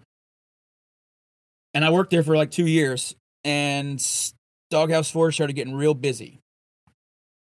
And I started I was, you know, just like you, I'm doing emails on my phone. So I'm shoeing and my phone's blooping and I'm in the very beginning and I don't think it's just me. I imagine it's everybody. I know with farriers it is, but here's a couple examples. In the beginning, if you get an email, I don't think you can respond to it fast enough. Because oh, you're like, oh God, here it is. Finally, got it, got something to do. You know, I don't want to lose this. Oh, I don't want to lose this sale. And then you're just all back and forth. Because those first emails you didn't know how to refine things. You didn't know, you didn't have any efficiency with your process. And you just took hours of your life away from you. But for me i was obsessed with making sure those people were taken care of because i wanted their knife business because i knew just like shoeing horses in the beginning i had to start. If i could start i could figure out how to build. And it was like uh, I just start. I was I was not getting my horses done. I'd show up to do like five, and I'd get three and a half done or two and a half done. It's because I was on my phone all day. Right. And this guy saw it and he was like, I pay you to shoe my horses, man. I don't pay you to be on your phone all day. I know you're busy, but I need a full time horseshoer. And at that point, I think I, I had to go home and tell Emily I lost that account, um, which sucked. It was, that's got to be a, t- that's a tough. the money part sucked, but at that point, I was doing way more horses than I needed to be doing. So it that wasn't really even. I, I think there was probably some cocky. Well, I don't need this money anyway in my head. You know, Right. I'm very narcissistic. That's a tough thing to hear. Uh, yeah, that's a tough yeah. thing to hear. I'm very narcissistic when it comes to those types of criticisms. When I know I'm Right. wrong and you have every reason to be upset with me, oh man, that's when I'm the worst, the worst narcissist that you. That's when I'm the, the yeah. When I'm 100% aware of the fact that I screwed up, that's that's not a good time for me. And I had to go home and tell her, "Oh, I messed up." And she just said, "Why didn't you ask for help?" And I'm just like, "What do you mean?" And then from that day forward, she's done the emails, and it took a little while because I'm very partic- very particular. The ADD makes it that way. I- I don't mean to be, but I am. Uh, you know me with efficiency, and I, I have to be efficient. And in the beginning, we had a lot of hiccups, but now we're just as efficient together. We barely talk about Doghouse Forge. She does her stuff, I do mine. She'll come out to the wood rack. Now that it's home, it's really great. Um, she'll come out to the wood rack, pull the materials she needs, throw them into the custom bin, and walk back inside. She didn't even ask me. You know, sometimes she'll be like, uh, I need this tone, and I'll pull her something out. She'll be like, Yeah, that'll work. You know, and it's just from where it started to where it is now. Now that's very rare because not a lot of people, except for your wife, are, are going to say, "Can I help you?" Most people are not going to help other makers. You have to, and almost she did you an inc- extraordinary service by saying that you. It could have taken you years to get to this point if she didn't say, "Why can't I help you?" I would have failed, Jeff. I would have failed at both Yeah. of them. Yeah. I was I, I was literally at the point of imploding my horseshoeing business. Um, I think about all the makers out there who are struggling because they refuse help or they don't know that they need help or that they just don't get that opportunity to have help and they don't take it. yeah. And paid help is so hard. Um, Yeah. I've I've had at one point with Doghouse Forge, we had I mean they're other knife maker contractors, I guess, but we had one, two, three we had like three guys coming in weekly doing full full gamuts of knives. And then four guys with myself. Um which you got four guys that are cranking out like sixty to hundred knives a week. Like all of a sudden your your stock gets built up real quick. Right. like Christmas, a couple of those years we made. Uh, you've I- there's Instagram pictures if you want to go digging. There's one of them that's just a rack that has like a thousand something knives on it.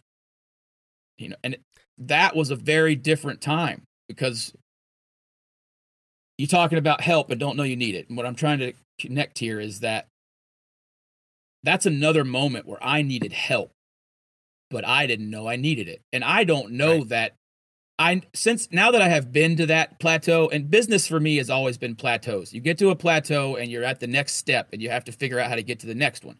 And then we pushed Doghouse Forge up a few scales and we were at the point where we needed millions of dollars full like real investors and they needed to take this to like mass marketing and stuff. That's how that's where we were at. I know that now. At the time, I was still trying to do it myself.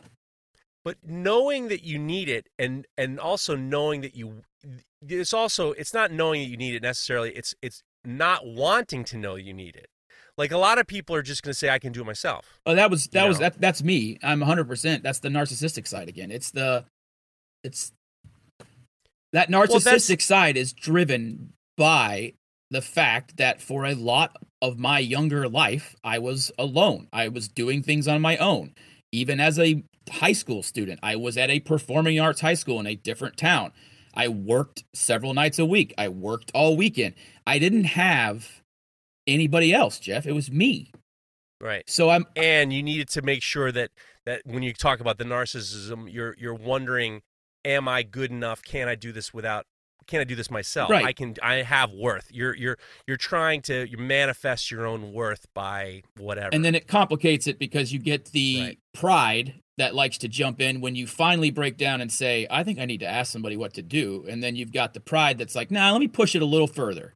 See if I can come That's up with it. You know, It's hard. It's hard. It's hard. It's real hard. hard. to make that. I think that that's probably one of the main problems that makers have when they. well, I hear a lot of. You know, I used to hear a lot of like, you can't, don't be a knife maker because it, the business is bad.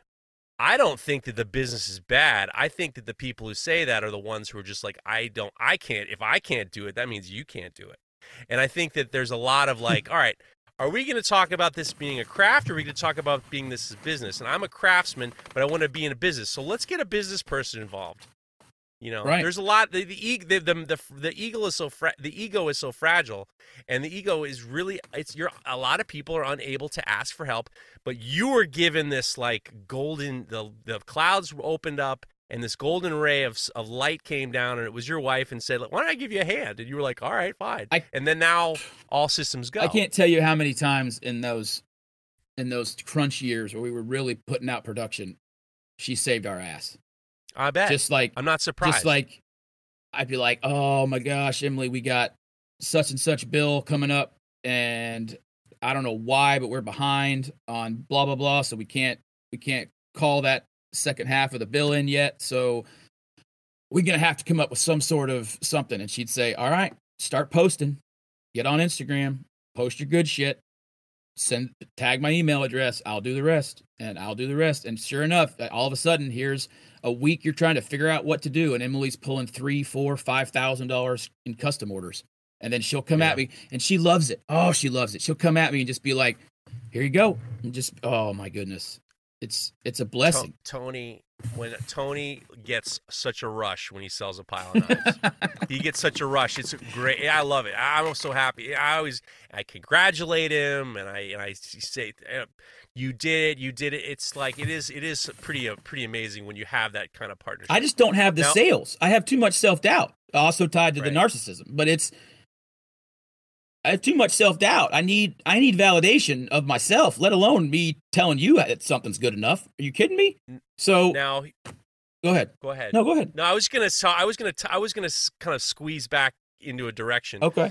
in terms of the validation and in terms of when you told me you said when i lost a, a horse uh, account i thought you were going to tell me how you were on the first time i ever saw you was on a youtube clip of you on forged in fire Oh yeah. you were on the first season of forged in fire Well, I was. and yeah. I don't know what you could say or what you can't say. I don't want to. Obviously, I don't want to. I don't want you to say what you don't want. to What you shouldn't say. But I know that you were on the first season of Forged in Fire, and that was a huge reckoning for you in regards to your business. Right. And you did lose business because being well, on Forge that and Fire. That barn that I told you I got fired from. Um, if you watch the episode when I'm at home in the final round, I burn my practice axe that I'm trying to figure out. I have this billet of Damascus, but I was waiting to forge it until I had made this other axe first because I had to figure out the steps, right? So, Right. If you watch the show, you'll see like right. I'm sitting at my coke. this is season one, Episode three. Me and episode three. Ryu and I made Vi- Viking battle Ryu. axes, and Phil Evans is in it too. He's another great guy. Okay. Um, Yeah. I okay. love Phil Evans. He's one of he's Papa Bear. But anyway, um, I burned my axe in half in the coke fire, right right on TV, and right off TV is me reading the text message from that account telling me that they no longer need my services. They're very disappointed in me. They had high hopes in me. They really were hoping that my dedication would push them further as competitors, and they don't understand what why they lost importance in me. And Wow. I read that, and I turned around and my axe was burned in half because it, it dropped me. I was Oh my God! what a what a what a physical manifestation of incredible disappointment. Yeah, and then I turned around and the axe is burned in half, and I'm just like, That's the that's it. I mean, that's the physical manifestation. You have this terrible when you when somebody's disappointed in you and they send you a message about your disappointment, you feel like shit, and then all of a sudden you have the. I mean, it's like I mean, it's like out of a it's like out of a play. You have you have this this disappointment because you've been been not paying attention to what you're doing, and then all of a sudden this important thing that you weren't paying attention to that falls apart on you. It was heavy. It was heavy. That's it was an eye opener. That's I have to kind of find bottoms before I get my eyes Yeah. open. That's just I think that's a lot of people's nature. Um, Ugh. it's my nature. that. I have to find a. I don't. I'm stubborn. I don't. I, I like to think that my way is going to work. And as I've gotten older, that has subsided some, but it is Hmm. still very prominent. It's it's not a great trait. So back to Forged in Fire just for a little bit Sure. because I talked to two, I talked to Ben Snore about his experience on Forged in Fire. P.S. I don't think you can have a better outcome by losing Forged in Fire than what Ben Snore did. Ben did. Snur proved my point, which is that Forged in Fire will be great if you do not make knives. that is and so so so so what I had said on that on that episode was I wonder what it's like if you're the first person off off the Oh, show. yeah. What do you do? You're sitting in your hotel, and this is this is something I've been wanting to bring up, but it seems appropriate that it's it's it's you because it, with the Ben Stern. Okay. So the what I was saying, I can't. What do you do? You're in you're in Connecticut. What do you do? Dude, I'm not in You're Connecticut. not- Season one is in downtown Williamsburg. oh yeah. Oh, I thought it was in Long Island City. No, Okay, Williamsburg. Wi- Williamsburg. underneath some So- road is where my hotel was. There's some highway that I was like half underneath. Was that your first time to New no, York? No, I've been a couple times. I don't like New York. When I was 18, Fine. 6, 7, no, I'm sorry, I was in college. And when I was 23, 24, I went there for the first time. As I approached the city, I'm having the the same amazement that I think everyone would have. I am having the most fun in the city. I'm just amazed at all of the life. We went up on my friend's roof and I had a panic attack. I, I did It was too much. I did 360 degrees and I could not see the end of houses, like of rooftops. Not like I could see something else. It was 360 degrees and I couldn't find the end of the housetops. And I was like, I was like two months out of the ranch. And I was like, nah, nope. I literally the next day I got in the truck and left. Uh, like, we're out. So when I was talking to Ben, we were talking about how what do you do if you're the first guy getting kicked off and you're stuck in Connecticut?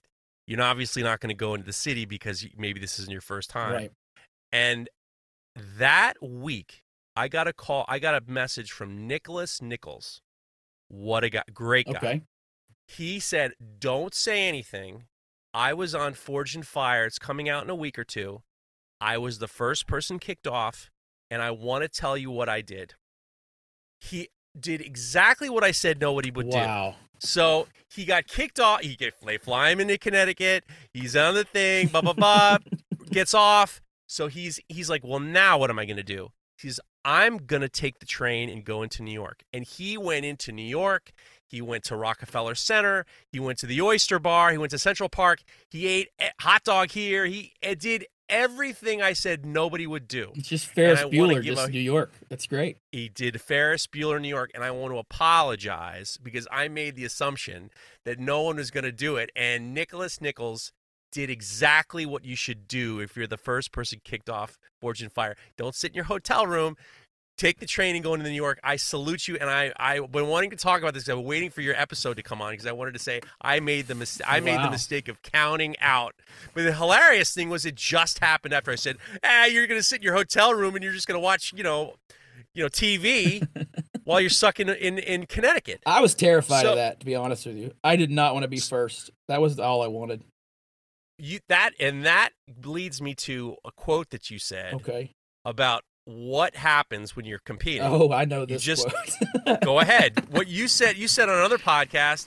You what did you say? you don't have to outrun the bear. You just have to be faster than the slowest guy in the group. There you go. So that's I love that. When you said that, I was just like, yeah. So your so your your experience on Forged in Fire, you come on, you you you know, and then you you you compete, and then you have this. Did you have a good experience when you were in New York during this? I was different than your panic attack. I was so busy that I um because I mean I, I'm sure people realize at this point that all those interviews have to happen at some time, and they stop and start and stop and start and stop and start, stop and start, and you're hurry up and wait, hurry up and wait, and it's I was busy and in makeup or in their control all day. Um, I was one of the finalists, so I obviously the guys who got sent home would be immediately asked to leave. They would do their uh, final interview, and then we would see them. If we got home in time, we would see them at the hotel, usually in the lobby. But uh, I didn't get to do very much. I was in and out of that minivan. Dinner was literally them stopping at what I believe you call a bodega. Um, I would go in and buy some sort of cold cut sandwich out of the the already packaged like deal, and I would buy my coffee drink for the next morning because uh, the hotel coffee was horrible. And yeah, it was not like a. It was, the last day there, we had like a half an hour to kill, or no, I'm sorry, we had a couple hours to kill before the the van was supposed to take us to the different airports, and we went to this really cool diner. That was really fun. But that was the only uh, actual New York that I got to. As see. contestants, all the contestants went together. yeah, yeah, the four of us did. The four of us did. We had a good time. I really enjoyed it. I met Phil Evans there. I met Ryu there. Ryu became like an international superstar in, in the Philippines because of his performance. Is that right? He did great. It was it was a great job. I remember again, cocky. When I finished at the house or at the shop, I was um I had made a Damascus battle axe. I had done these like hand sewn and stitched leather wraps. I had like I had it was gonna it was gonna work. It wasn't gonna break. I was confident. And I walked around the corner to with Ryu. You know, we're standing in the back, and Ryu's like, "Man, mine's a real real bummer, man. I don't think you're gonna like it." And I'm like, "Oh man, I, mine's really good." And I'm like, "All right, maybe this is a." I didn't say that to it, but I'm thinking, you know, like, oh, "Shit, mine's really good, so maybe I got a chance." And I got for a moment, I got I got hope. I had this like moment of like, "You're gonna fucking pull this off. You're gonna win this show." Holy crap. And I walk around the corner and there's Ryu's like the executioner from every movie that's ever been made's axe is just like it's huge, it's massive, and it's just like I was like, oh crap. this is not this isn't gonna be as easy as I thought. That that is a beast of an axe. And sure enough, it was it was not as fair as it looks on TV. They did they did reshoot some stuff that bummed me out. And that's uh, there's been a lot of folks who have had that same experience, but it's TV, so what are you going to do? Um, yeah, I think that's a tough one. I think those TV shows are tough, and we've talked about this. And you know, you know, obviously you don't have to go into it very much, but they do. You do. It's hard to do a true competition and make it look good. I think that's what the biggest difference was that, and I've talked to Ben Snur about this, is that at the time that I did Forged in Fire, I was competing in horseshoeing competitions, and I was competing pretty regularly, um, practicing nonstop. And horseshoeing contests are they're usually a very specific type of horseshoe, fully forged from bar stock, nail holes punched, creased, fuller, you name it. It, it could be a million different modifications to it, or sizes, or thicknesses, or tapers, or wedges, or whatever. It could be a million things. And you're you're given just enough time to get it done. And then on top of that, they usually throw something else in that you have to do, that you have to juggle and you're not ready for. So yeah. you're real good at taking what what my mentor calls taking your lumps. And that's what the hardest thing to do. And I guess now that I'm a little older, maybe this is the point of the way the horseshoeing contests are built. We strive for perfection as horseshoers because in our mind, it's not good enough if it's not perfect the horse it could always be better right? The horse could always be better. Yeah. And you practice and you make these what we call table shoes and they're symmetrically balanced they're perfect they're like the one you've got that's like they're just crisp and they're forged and they're everything about the craft is in them and it's real and it's traditional. And they're perfect. But when you get to that contest and they throw that other thing in you don't have enough time to make it perfect anymore. Right. So right. you have to learn to take your lumps and it's the hardest thing to learn because you want validation from your peers. You've made these shoes in practice at your house or at your shop or at your mentor shop, like me, and you're ready to show people that you're worth it and you know what it takes to do this. And this is the thing that gives you validation in wanting validation, if that's such a thing, is what you're doing is actually really hard. It's not uh, you. You are proud of what you've accomplished because of how complex it's been to get there, and that's the beauty of what I call the glory. Yeah. I, I told you at the clinic, like, don't steal their glory. You know, like, yeah, right. Let them get to almost messed up before you jump in because they, they got to have those moments where they catch it, and that's the glory. That's the moment where like the, the aha moments, you know, and on Forged in Fire, I had to take my lumps, so it was not a hard competition for me. I just don't think I just don't think any of these competitions, and you might think differently, where your validation is based on time constraints and this and that and the other thing and and like I just don't necessarily think that that's good for the mind where you're up against somebody else and your worth is based on how you do in a competition. I just don't think that's good for the human. I don't know that that's what maybe they're somebody, intended uh, for. maybe though. some people are. That's my brain. they're no, of You course. know, that's no, my they're, take They're not. it. But a lot of people who do these competitions, they do think that it's that it's for that's exactly what it is. I'm stacking myself up to someone else, and I need to know that I'm better because my self worth is is is part of that. And I just I'm not sure that it's good for most. I don't think it is. It's not. You should value absolutely. That's self self esteem is not a high point for me. So it's it's again it's part of the narcissistic side of me. It's Yeah, it's well, uh, it's all rooted in there. But the the thing with me is that like when I started my certification, my national eh, the American Farrier certification program, I wanted my my certification because it meant that I belonged. It meant that I had earned my spot at this dinner table while we all sit around and talk. And that's like the the brotherhood, the apprentice mentor situation. Like I think that's ingrained in that whole process of tradesmanship. Is we're going to let you learn this. There's a difference though between you know having it you know going to a school or learning something and then getting accreditation as opposed to all right you guys are going to do this in three three hours and whoever wins whoever's is the best wins and now we're going to make it hard on you. I don't that doesn't you know putting hurdles in front of someone doesn't show the value it shows you got inner grit and you maybe have a little bit something extra but it isn't it doesn't help you with your self-esteem that might be a real good reason why they have such a hard time keeping that alive. You know, it's so judged. well the you mean forged in fire No, the the horseshoeing contest. Oh, They're yeah, so judged. yeah. I think the both. I think that they're both. I think that Forge and. Fire, I never took just- as a moment where I was going to make a good knife. Like I never in my mind went in there thinking, I, Right. and that was where taking your lumps, and I'm like the whole time I'm telling, them, nope, that's a lump. Excuse me. right. That's that's something you got to take. That's something you got to. The only time I've ever judged anything really, and it's funny, is when I the times I've watched Forged in Fire on YouTube. I'm always judging the welded stands that they make to hold the knives up.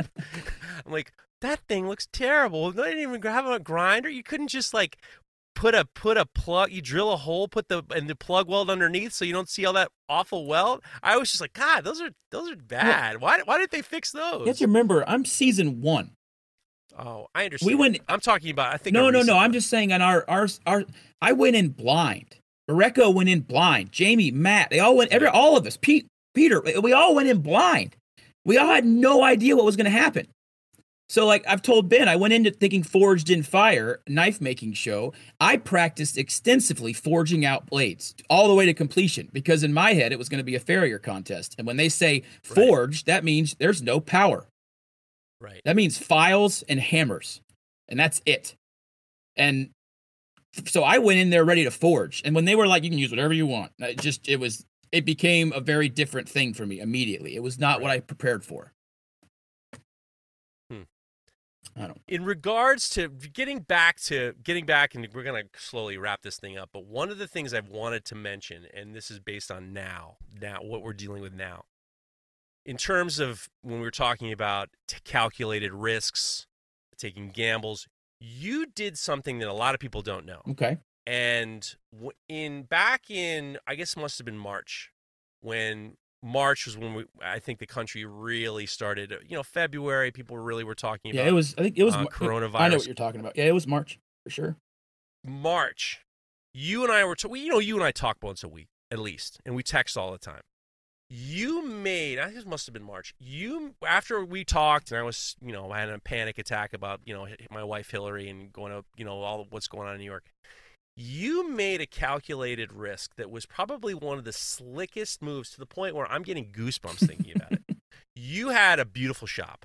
You have this beautiful shop in Lakeland. I've been there twice. Uh, ben was the last class that came through it a beautiful shop. There was a front, and there was a machine, a grinding room, and then there was a huge shop that fit your your all your other grinders and your uh, presses and your forges and the anvils and your t- double you know triple doors and you made based on what was going on in the world you made the calculated risk in march i'm going to move back home and try to save some money because i think things are going to go bad I did.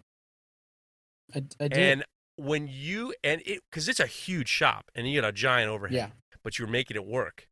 And based on what was going on in the world, no one has at the time nothing was going on in Florida yet. March, you said I'm going to break my lease and move back and move the shop back home, and you probably made one of the smartest moves of all time. It was uh it was tough. And I I did break my lease, but I 100% reached out to my landlord and we he came and we talked about it and he agreed it was the right thing to do. So I I want to be I'm not like No, you I, when I say yeah. I'm not saying you like walked No, no, out no. on the lease. I mean you you did it the right way, but and he's been a huge just- part of that decision. My my landlord is one of the lar- if not the largest commercial property holder in Polk County where I live and he's his from a his father built the company. He very established businessman. Way above my pay grade. that was an incredibly tough decision to It, make. it was, but I was excited to make it because I knew that in making it, I was going to be increasing the amount of time I was going to get to spend with my family. But Right. the reason that it was made, I I don't predict or pretend to have predicted where all of this has led. I I knew I had to cancel the remaining spring and the early summer clinics because of the fact that they were talking about shutting stuff down. And I knew that as number one, it- Ben Ben got in by the skin, skin of his. He teeth, flew yes. home literally like two days before they were like, "Damn, we're done," and it was like, People were wearing masks when you took me to the airport. yeah, it was intense. So, I between the two of you's clinic, I had noticed it escalating, and I was like, "Man, this is going to get tough to get people here." And I don't think a lot of people realize that the Doghouse Forge classes were probably at least what fifty percent folks that come from other places. Yeah. Um, and it's always that way. So, I had fall clinics set up. I had like four of them. And you have to realize that I just I talked about it earlier. You got to have all three pieces of the puzzle if you're going to run the big shop because you got to be able to cover one way or the other. And I'm thinking to myself, diversify wise, if the economy is not as good as it was, I'm going to lose my lower production line because that's what's going to go first. Your custom folks, a lot of them have money no matter what's going on. It's probably going to be that it might slow down, but I think your custom line, if you're true enough with it, is never going to go away. So I'm looking at diminished customs and education. I'm having to responsibly check out. And this is pre-stimulus and everything else, but I had to pause I had to I had to consciously check off semi-production line chef's essentials as viable source of income, which was hard because that's where I've got my most infrastructure. And then I had to sit there and say, all right, we're canceling this spring. I got to refund these people. That's not fun. So I refund everybody. Now you're sitting here going, I don't want to do that again. Right. I got to think about if there's at that point they were saying that by early summer, June, everybody would be wrapped back up, which I knew wasn't going to happen because no offense, America, we are so fucking selfish that I knew there wasn't a chance in hell that as a country we were going to be able to figure out what to do with ourselves, especially Right. when it immediately began to be apparent that we were so divided as to whether or not there was actually something going on. Myself Right. included, downplayed it for the first three weeks, two weeks, whatever. My wife and I had arguments about it. I said, there's just no damn, I was 100% on the other side of the ballpark. But when I made the decision that the fall, whether it was closed or not, it was going to be very difficult to get imported cl- people to the class. I realized that I had now handicapped myself of two of my three pillars. I could not afford to run this on just one pillar. There's too much risk involved. I have a viable option. I have a wonderful house. I have a oversized garage. I have the whole shop in there, and I have a very good friend that's five minutes from the house that has all of my forging equipment at his house. He's getting the way better deal if you ask him because he just gets to go out and forge whatever he wants. But I've gone there and made Damascus. I've gone there and made bases for magnet racks. I've gone there and made special horseshoes. Like it's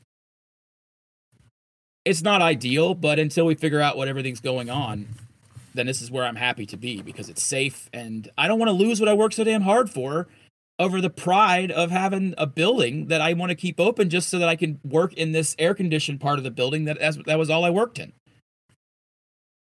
Dude, it was, and you and I talked a lot, and I, I you were you wanted reports on Hillary every week Yeah. and what was going on, and we were having real. It was almost like a, it was almost like a we, a, a daily, you know, uh, board meeting Right. in regards to what was going on. And when you made that decision, I thought, my God, that is that it takes a lot of courage to make a decision like that because it's like the it was the perfect shop, and I just that just s- solidifies to me that when you make calculated risks and decisions, it's not just based on your gut.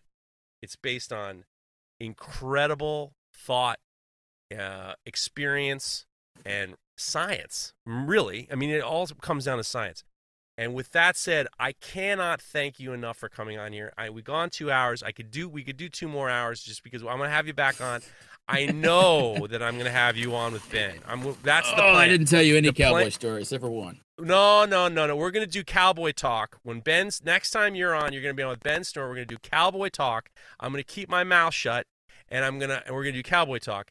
But you are one of my good friends. I, I I look up to you in regards to your business acumen, but also you're smart. You're smart. You're smart guy, and you're smart guy. Thank you, And I always feel Thank like you if you're the, if, it's better to be the dumb guy in the room than the smart guy in the room. So I'm the dumb guy in the room, and I'm happy to be the dumb guy. I'd like to look at you and Jared Thatcher and and Quentin Middleton and Tomer Botner, and I look at you guys as these people to look up to in regards to how to do this and become successful in terms of being a maker. And I can't thank you enough. You're most welcome. And I'll leave you with this. If you think you're the dumb guy, which you're not, there was a thing written on one of the outhouse walls at the ranch. Okay. And it said, There is no whole substitute for wisdom, but silence works pretty damn well. Dang. I'm not good at that part though. I can't control myself. Now that we're getting like ads on this podcast, I gotta like all of a sudden now I'm just be like, I better do more of these and do a good job because I got like Starbucks and beer ads. I gotta I gotta keep that That's shit it, up. man. So I can't once again thank you enough. Everybody go follow you. I know that you're following Doghouse Forge and be and support Jonathan Porter. He's a good dude. He makes great stuff. He's got a wonderful family. We didn't talk about Millie, who's sitting there with you, one of the greatest dogs of all time. she is in the closet with I me talk- right now. I'm telling you, one of the greatest people and the greatest dogs and the greatest companies and the wonderful family. You are my friend, and I can't thank you enough. Guys, next time we're gonna have next week we're gonna have Cliff Dufton on, CJ Dufton on Instagram. And if you want to reach out, if you want to uh, get involved with the show, go on Instagram and follow the Full Blast Podcast and on the Makery Network. Thank you, Craig Lockwood, for for uh, uh, doing Thank you very It's much. been great. Craig. Thank you. Yeah, it's been great. We're gonna figure this all out. So go follow us and go on iTunes. Give us a five star review. Subscribe. I'll leave a nice message. A nice message. Thank you very much. And then we're gonna get you squared away. So guys, thanks once again, JP. You're the You're best. the best. And thank you once again. And we're gonna do this another time. And I'll see you all later. Talk to everybody later. Bye bye. All right, there you go. If you like this show, take a look at our other shows made for makers just like you at www.makery.network.